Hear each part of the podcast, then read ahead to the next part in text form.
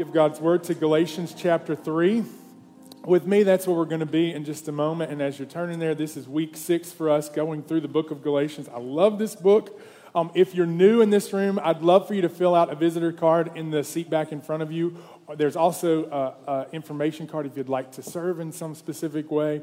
Um, I want to point out that every person who joins this church, they're serving, they're contributing in meaningful ways to the ministry that's going on here. So they're not just joining as benefactors of the church, but they're joining to be part of the mission of the church in this place. And so we're grateful that people would sign up for that. Now, um, this is week six in the book of Galatians.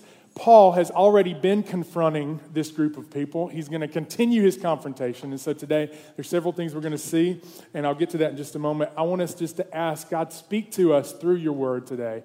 And as we come before it, we pray that he would work in our lives. Let's read together, starting in verse 1 of chapter 3. O foolish Galatians, who has bewitched you? It was before your eyes that Jesus Christ was publicly portrayed as crucified. Let me ask you only this Did you receive the Spirit by works of the law or by hearing with faith?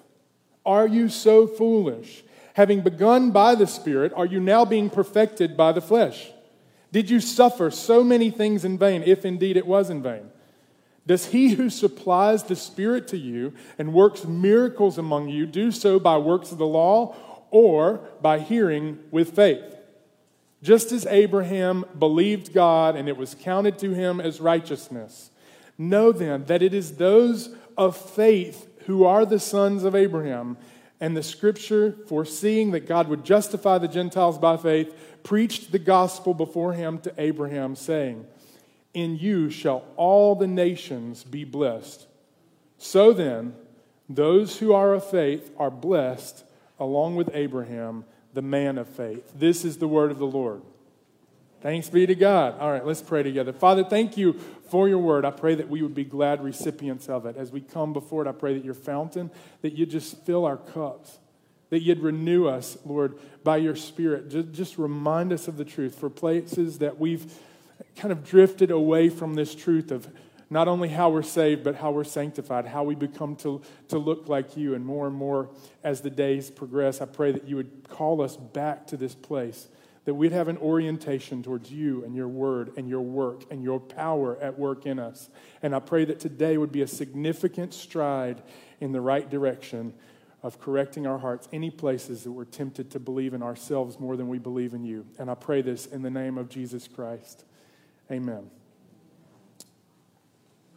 It's November 28, 1979. There's a group of tourists that have left from New Zealand on a flight to tour Antarctica. A few years earlier, New, Zealand Airlines had started beginning these tours to go and see Antarctica. It was the way that anyone could see it. Like you could just buy a ticket on a plane and look out your window and see the seventh continent. And this way, you wouldn't have to freeze to death and something really bad happened on this day. The flight crew had somehow gotten off course by two degrees. Very slight uh, mistake in their calibration. And there's this, this rule in flight aviation that called the 1 to 60 rule. For every one degree that you're off your flight path, and for every 60 miles flown, you'll end up one mile off of your intended def- destination. So they're two degrees off when they start, and their setting seems like this tiny margin of error.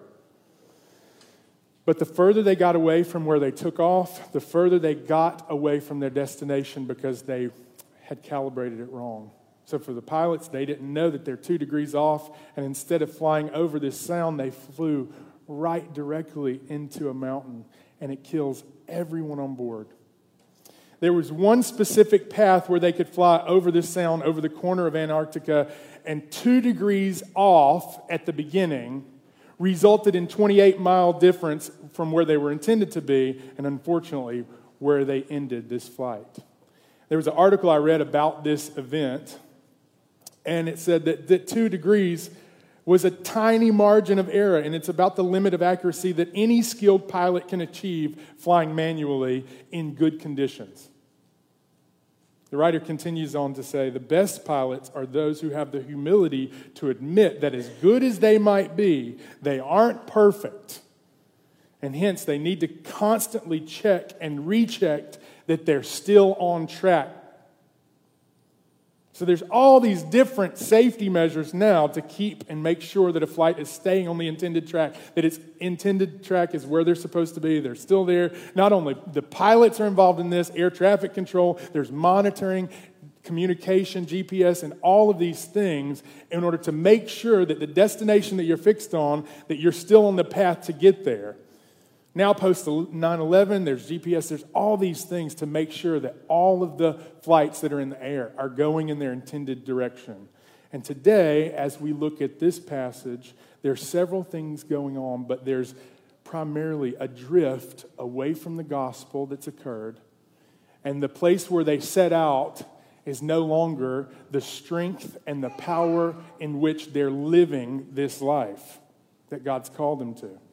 Paul planted this church, and then after leaving it, false teachers come in and they tell them there's something more that you must do in order to be part of this company of faith. If you really want to be part of God's people, you've got to do these other things in addition to it.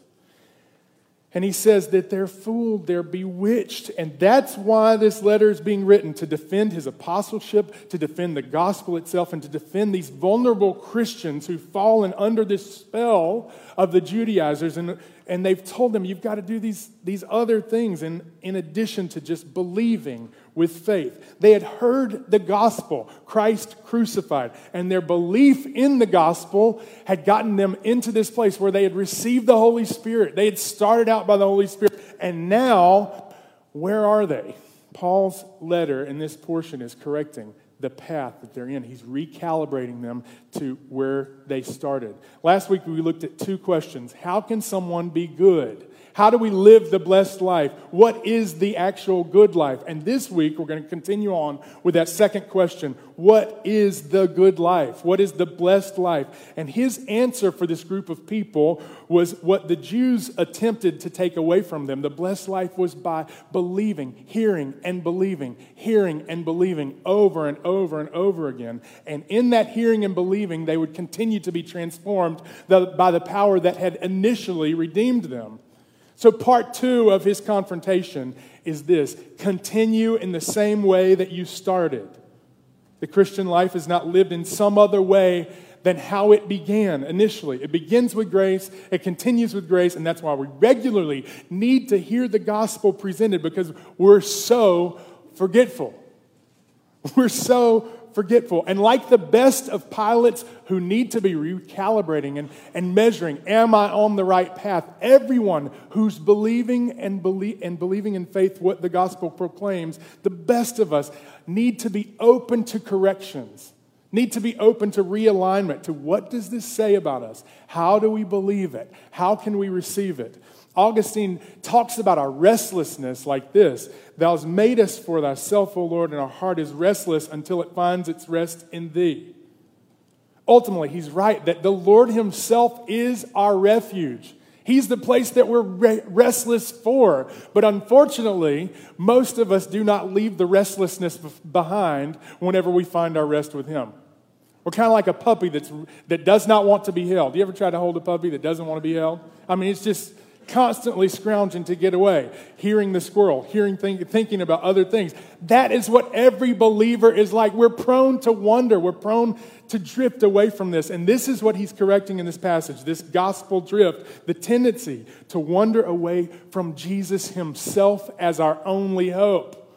Yes, he is our refuge and the place where our souls rest, but we still remain restless. And we're kind of like a car out of alignment. I've used this illustration before. We're like a car out of alignment. As soon as you take your hand off the wheel, it's going to go into two, one of two ditches licentiousness, you can do whatever you want, or legalism. You got to do things to earn God's favor. And if you do not hold the tension on this wheel, it will go into one of those, one of those ditches. There's a tendency of all of us to move away from grace towards something that we can better understand, that we can better control behavior management, modification. We desperately want a way to feel good about ourselves, and it's this fear that Jesus' offer of free grace is too good to be true. It constantly pulls us away. This fear that that couldn't be true. How could it possibly be true that God would give us his love and affection and affirmation through Jesus Christ in some way other than what we've done? And the doubt about that leads us to this place where we would grasp on to any other thing that we might control.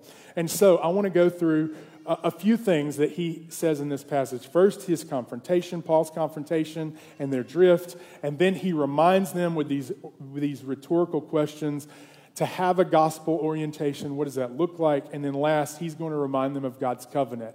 And so I want to go through each of those and ask God to speak to us. You continue to pray with me that he would speak through the likes of these words. First, Paul's confrontation. I want to point out how he confronted them first. He says, Oh, foolish Galatians. Like you just hear the desperation and the emotion that's full of lament and concern as he confronts them. Oh, how could you do this? Exasperation and desperation that he had introduced Jesus so simply to these people and they could so quickly drift away. He calls them brothers and children, his own children in chapter 1 and chapter 4. The way that he confronts them resembles that of a family. He's looking at them like brothers and sisters, or like a father looks at a kid and says, What are you doing? How could you do this so quickly after I told you to do the opposite of this thing? It's parental in nature. It's pastoral. Even though he does not withhold his correction from him, Paul would not be contradicting himself in Galatians 6, where he restores them with gentleness. So it's pastoral in nature. In, in Galatians 6, it says that you should restore the brother that's drifted away with gentleness. So he's following that pattern. He's exasperated, yes. He's familiar with them in a way that resembles family. He's pastoral with them, and he says, You foolish Galatians, you've left the pathway of how you initially received God's grace and abandoned it for some other means. This word foolish, I think he really means it too. Paul Tripp says that foolishness is more than about being stupid, it's a combination of arrogance with ignorance. There's a way in which they were confidently leaving this path. They had found some other way that was mixed with their own pride and arrogance. And he asked them the second question this, uh, O foolish Galatians, who has bewitched you? He's saying, how did you get entranced by this other message? What is the appeal there? How could you be so confused after I left you these primary principles of the gospel? And then he moves on to these rhetorical questions. He asks them several questions, and the conclusion of all of these questions is a drifting from one thing and towards another. They're drifting from, first, hearing with faith and they're moving towards working with the law. So, before I move on from Paul's confrontation, I want you to just pause for a moment and acknowledge God's grace to you in people like Paul. Anybody been willing to call you a fool before? I mean, other than your spouse, other than your parents? That is a great, that is a great grace to you. It is a significant grace to you that God would say, hey, you're drifting off the path and use human means to do that. There are people in our lives that function like air traffic control saying, hey, you're headed for a mountain here. It's going to stand in your way. If you've found some other way to pursue Jesus with the lack of accountability, I promise you it will end in disaster. If you are not known by someone who cares enough about you to say, hey, I think that you need to recalibrate when you need to recalibrate, you will not recalibrate. God uses the likes of people like Paul to, to write letters like this and say, You uh, have drifted away from the truth. Jesus confronted people like this. He was full of grace and he was full of truth. When Peter was right, he was like, No man could reveal this to you except for the Father. When Peter was wrong, that he didn't want Jesus to have to die, he's like, Get behind me, Satan. Jesus was both of those things to the people that were closest to him. He was affirming when they were right, he was confront- confrontational when they were wrong. And in his allegiance, in his denial, Jesus used those kind of words to both comfort and confront Peter. The gospel does the same kind of things today. God, in the gospel, is offering uh, to offend our pride regularly by the people who are close enough to us to see in the ways that we've kind of gotten off the path. And that leads to the next part of this gospel drift. What did he confront? And he uses these questions and he's revealing how they left hearing and believing and works and moved towards works of the law. And either through this explanation or the demonstration of what happened, he says first, here's how you need to be reminded. Second point, Paul's reminder. First, you've left this foundation of their faith that you began by hearing and faith, okay?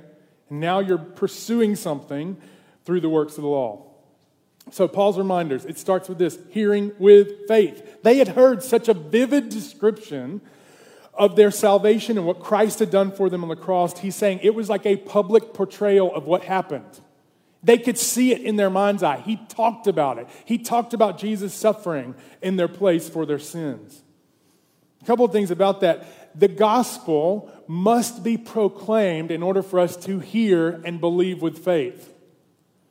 So regularly, Paul is saying how he's eager to preach it. In Romans chapter 1, he says, I'm eager to preach the gospel to you who are in Rome. Why? Because he believed that it was in this proclamation that God distributed his power to everyone who believed.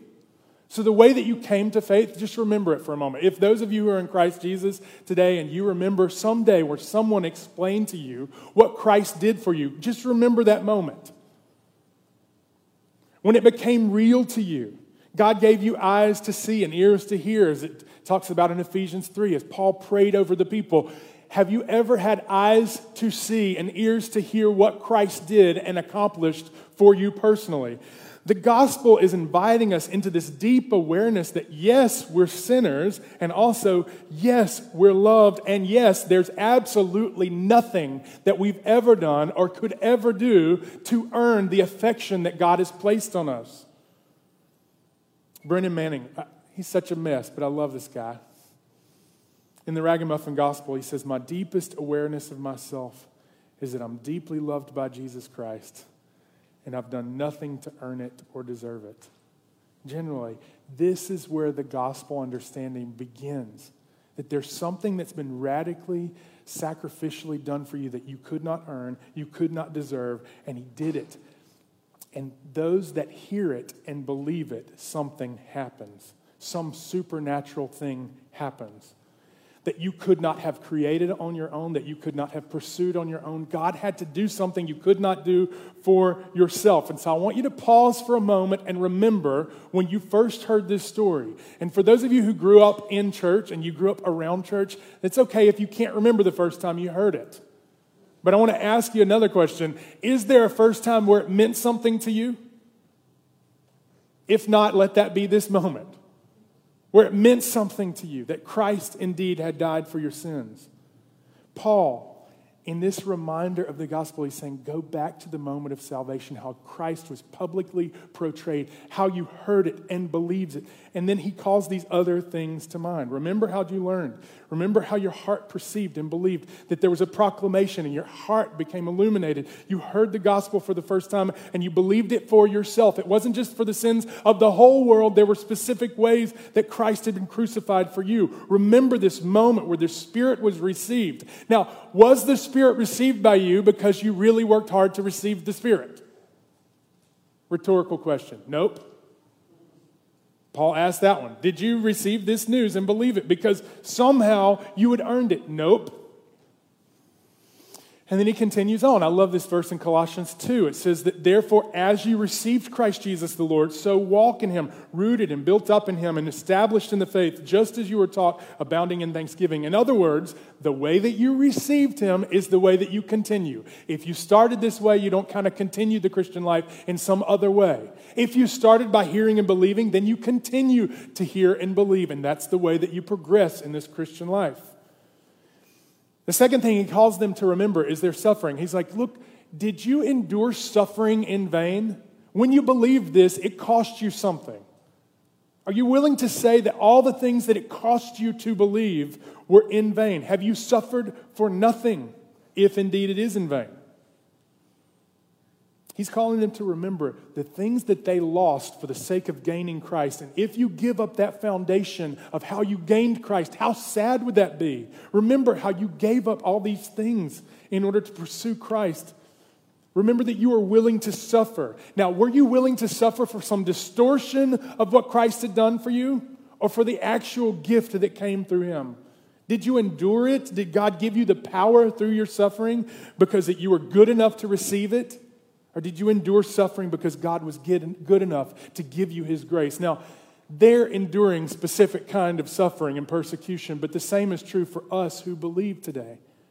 There's ways in which we're suffering, and God would call those moments of suffering and His nearness to us, to our minds, to rem- remind us of the power of the gospel that we've received, that His Spirit has been given to us. And the third thing he calls them to remember is the Holy Spirit. There's three places in this passage alone where he says, You received the Holy Spirit. You begun by the Spirit. You were supplied by the Spirit, working miracles among you. And so he's asking them, Did you somehow receive this supernatural gift of God's presence and glory in your life because of something that you did? Or because of something that you heard and believed?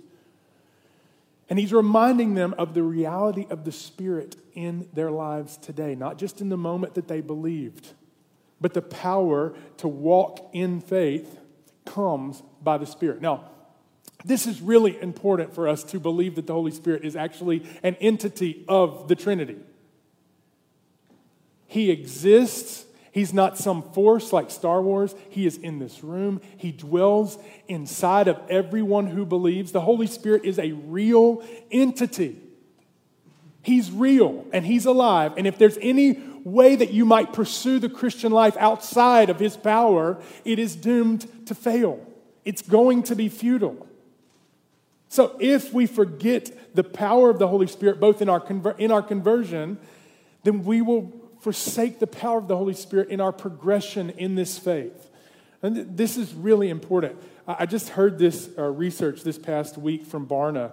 They surveyed and found a large percentage of self proclaimed Christians do not believe in Satan or in the Holy Spirit. They just believe they're some type of beings that are, are they're not even real beings, they're just symbolic of something.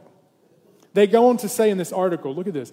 Much like their perceptions of Satan, most Christians do not believe that the Holy Spirit is a living force either. Overall, 38% strongly agreed and 20 agreed somewhat that the Holy Spirit is, quote, a symbol of God's power or presence, but is not a living entity. Just one third of Christians disagreed that the Holy Spirit is not a living force, while 9% were unsure. It's so alarming, right? To think that there are people who would call themselves believers, maybe even perhaps born again believers, who don't actually believe the Holy Spirit is real. and, and as alarming as, as that is, like if you're looking at it outside of you going, yes, those poor people who do not know He's real, here's what I want to warn you with. Even if you believe the Holy Spirit is alive and real and active, what practical difference does it make in your day to day life?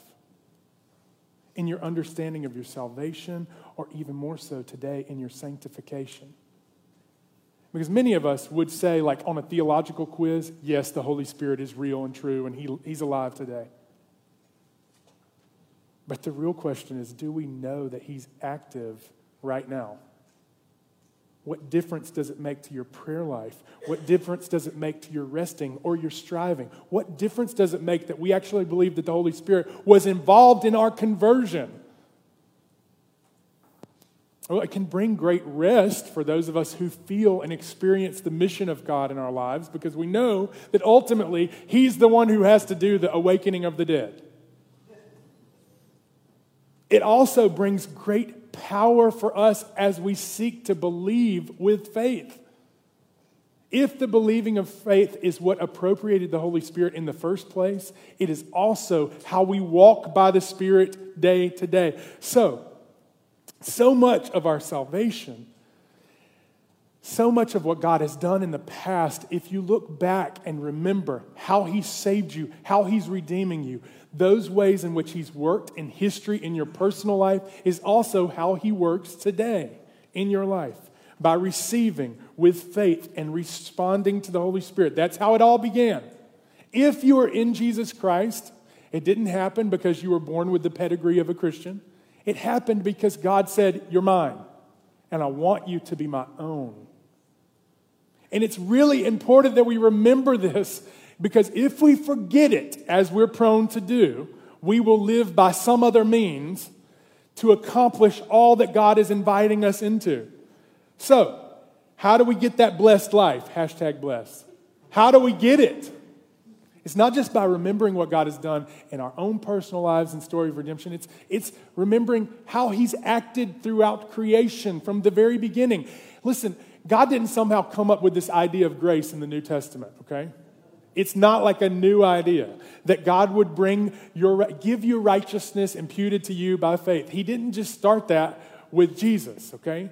That started way back when. And that's where Paul, that's why Paul would bring up Abraham. All these people would have been familiar with the life of Abraham. Every Jewish person was wondering, how do I live the blessed life? Now, all the people that were coming into the Christian faith, they're going, how do I belong to this blessed family? Why is that? I want to kind of give uh, because Paul goes there, we're going to go to what is the covenant of God towards those of faith. Last week, we talked about the answer to the first question How is someone good? Now, this is the answer to the second question How do we live that good life? How do we live in that blessed life? That's the question for every Jewish believer. How do we belong to this family of faith? And so, part of the answer to that question had to do with another question how did this whole blessing and narrative of God's blessing begin? And so the first thing he says in verse 6 is remember Abraham's righteousness. How did it start? Because you're not going to receive God's righteousness in your place for your sins by some other way than it started. This is before the law. This is before all this is before Abraham's circumstance. I'm getting ahead of myself. It's before all these things he had done. God counted it to him as righteousness. When? When did he when did God see Abraham as righteous? It was when he believed God's words towards him. And when he believed, God counted it to him as righteousness. This story starts in Genesis chapter 12. If you're not familiar with Genesis chapter 12, I just suggest reading chapter 12 through 15 of Genesis like five times this week and ask the Lord, how did you how and why did you bless Abraham? Because the only reasonable explanation is because God is just good and he did it, okay? Because Abraham is a pagan like everyone else. He doesn't have great potential. God just looks at him and says, I've got a, promise for you. Chapter 12, it'll be on the screen. It says this Go from your country and your kindred and your father's house to the land I'll show you, and I will make you a great nation. That sounds cool. That sounds really cool. I'm going to bless you and make your name great so that you will be a blessing. Look at the, look at the way that God blesses. I'm going to bless you so you can bless others, and it's going to come through this seed. I will bless those who bless you, and him who dishonors you, I will curse, and in you, in you all the families of the earth shall be blessed. In other words, this blessing isn't just for you, it's for everyone around you. It's for everyone who loves you. Those that love you and bless you, they're going to be blessed. Those who curse you, they're going to be cursed. And through your seed, all the nations of the world will be blessed. So he's saying, Look, you're not just my people, Abraham. Through you, I'm going to do this amazing thing. And it's not just going to be with the, Israelites, it's going to be for all the peoples. And before you get too lost in this whole narrative of like God's people and who are all the peoples, look, everybody in this room, unless, uh, unless you're some. Uh, born a Jew by birth, all of you are Gentiles, and this is really good news for you. Because this means that we get to be in on the who has the hashtag blessed life. This means that everybody who wasn't from the lineage of Abraham one day would be part of this great blessing where God intended to show off who he was, who he is and how he works. And so Abram, he's not, not Abraham yet, God comes to him again in chapter 15 of Genesis. Again, go back and read this. This is your homework assignment this week. He comes to Abraham and he says, I'm going to be a shield around you. I'm going to reward you, and it's going to be very, very great. And Abraham is looking at God and he's like, But how? How's it going to happen? I'm super old. I don't have any kids. Me and my wife are beyond child rearing age. How am I going to become some great nation? How, Lord? And in this moment of Abraham asking, How will you do it? God brings him outside. And he says, Look up at heaven, number the stars. If you're able to number them, then he said to him, So shall your offspring be. And he believed the Lord, and he counted it to him as righteousness. I just want to pause for the beauty of this moment, this intimate moment with God and Abraham, where Abram is full of doubt. He's wondering, how in the world will God do it? And rather than explaining, you know, well, there's first going to be like all these things happen, and, and you got David, and you're going to have 400 years of captivity. He's going to explain that in just a minute, okay? But before he does that, he's like, I want you to come outside and look at the stars for me. I can imagine, you know, there's not a lot of light pollution back in Abram's day. not a lot of city lights that are interrupting his view of all the stars. And he looks up at them and he's just amazed. Who has been beneath the stars before and stood? Just how can you not possibly be amazed by looking at the stars? And Abram looks up at them and God says, So shall your descendants be. In other words, I'm going to do it really good, Abram. I'm going to do this really, really amazing thing. And in that moment, as Abram is looking at the stars, Abram believes the Lord. He's thinking, look, this is impossible, but God made the stars. Of course it's possible. And now I love the song uh, by Rich Mullins. You guys know this song? Sometimes I think of Abraham, how one star he lit had been lit just for me. And we're still strangers in this land for everyone who believes from that day forward, we're a fulfillment of that promise. And the profound nature of this promise and why Paul would bring it up is it's all throughout the New Testament. But Romans chapter 4 says it like this Look, if Abram or Abraham would have been justified by works, then perhaps he'd have a reason to boast, but he wasn't. 4:10 it says how was he counted righteous? How then was it counted to him? Was it before or after he had been circumcised? Another rhetorical question. Was it before he had done the good things that were result of the promise or was it after when god counted him righteous? It was before. Everybody's going it's before god. Was it before or after he had been circumcised? Now this is the confusion of the galatians. They're going I guess we got to do these things in order to be part of God's special family. And Paul's going, nope. Remember Abraham. It was, was it before or after? Did he do the results of his faith after God counted him righteous or before? And so all Abraham did was just believe in faith, and God counted it to his account as righteous. And so, how can we belong to this covenant? It's only by faith. Another question Paul seems to be answering here is not just how do we get to be righteous, but how do you get to be adopted into this great family of God? Hashtag blessed family. how do you get to be part of it? How do you get to be adopted? And he's saying it's those of faith. It's the only possible way to receive this blessing. Without faith, it's impossible. So, if you're living your life in some other way other than receiving what God has done for you and believing it and acting as if He did something you could not afford, that you could not do for yourself, if you live in that reality, that is the life of faith. In Hebrews 11 6, it says this without faith, it is impossible to please Him. For whoever would draw near to God must believe that He exists and that He rewards those who seek Him.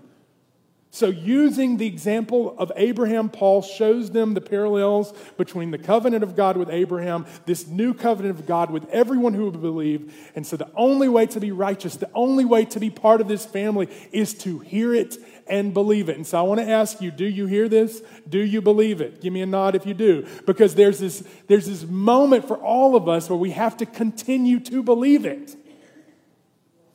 Genesis 15 goes on to describe this moment where God says, Here's what's going to happen. And he, he tells him to go get some animals, cut them in half. And this was kind of like signing a contract back in Abram's day. Okay? So there's a place on every contract where you sign, and whoever you're making the contract with, they also sign. And there's both of your names.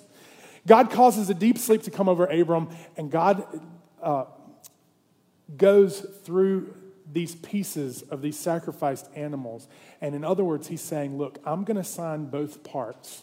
You don't walk through this, I'm walking through it for you. So the evidence that you belong to Jesus, that your righteousness is, him, is in Him, is you hearing this and believing that He signed both parts of the contract. He's ultimately fulfilling both His part of the covenant and our own. And so we stand firm in that place, and that's how we know that we're a child both of Abraham and ultimately of the king. And so, God's invitation today is to recalibrate yourself to this reality, to stand firm in the gospel. Because in Galatians 5 1, it says, It's for freedom that Christ has set us free. Stand firm, therefore, and do not submit again to a yoke of slavery.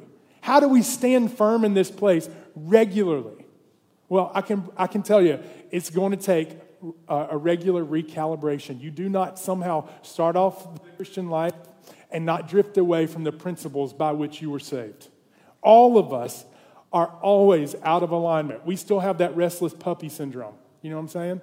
We're just trying, our rest is in Jesus. Our rest is in Jesus, but we're like, other things, other ways, other ways to be good, other ways to be right, other ways to be hashtag blessed. And so, why does it matter? Because you have a natural tendency to wander away from this truth that Christ alone is enough. Jeff Vanderstelt says it this way in Gospel Fluency Belief in the gospel is not a one time decision or conviction that we need salvation only for our past lives and future afterlives. Belief in the gospel is an ongoing expression of our ongoing need for Jesus, standing firm in it means we continue to put our faith in Him for our past, for our present, for our future. So I want to ask you to do this in response to this truth today. Not only stand firm, but be as prone to remember as you are to forget. All of us feel it. When we, we sing that song, Prone to Wonder, Lord, I feel it, prone to leave the God I love. Oh, we can feel it. Prone to drift away from it we have to regularly practice this discipline of remembering as much as we forget to remember Jesus Christ. As 2 Timothy says, the offspring of David is preached in my gospel. To remember Christ. Your righteousness, your redemption, it is by grace through faith. It's hearing and believing. And that is also, that's how you began, and it's how you continue. Hearing and believing, to remember God's grace towards you. How He's working in your salvation is also how He works in your sanctification. That's how you become more like Him. Hearing and believing that He is a generous God and He's making us generous, that He is a loving God and He's making us loving. He's a sacrificial God and He's making us selfless. He's making us to demonstrate His characteristics to the world because we remember and believe that that's what He's like, not because we try with all our strength. And so today, You've been rescued by God if you believe in Him. And His love never quits on you, it never quits saving you, and continues to, to rescue you. If you've been rescued, He continues to rescue. He's also placing you into a family where you can not only know one another, but you can preach the gospel regularly to each other. We say, listen, there, there's this tendency within the church that when we hear sins confessed, we're like, that's okay. People are sinners. The gospel invites us to, to remember Christ's work. And when we hear sins confessed, we say, Christ died for that. And he's offering you pardon, and he's giving you purity for the future. He's bringing you into the work that He accomplished in the past. He's accomplishing it now in the future. And those who do not, if you don't know Christ and you're just kind of bewildered by all these stories of Abraham and what in the world's going on, here's what I want you to know Jesus Christ died once for sins for everyone who believed. If you've never heard this before, hear and believe. And those who already have heard and you already believe, remember and believe. Remember and believe. Be as prone to remember as you are to forget. Let's pray for one another to that end. Jesus, thank you for your word today. I pray that it would just seal in our hearts a great desire to not only know what you've accomplished, but what you are currently accomplishing for us. Father, I pray that we would continue by the Spirit, the Spirit that you've given us that is living in us and among us right now in your people. I pray that that Spirit that has sealed us in the past would continue to call us into the future by your grace. And I pray this in the name and for the glory of Jesus Christ. Amen.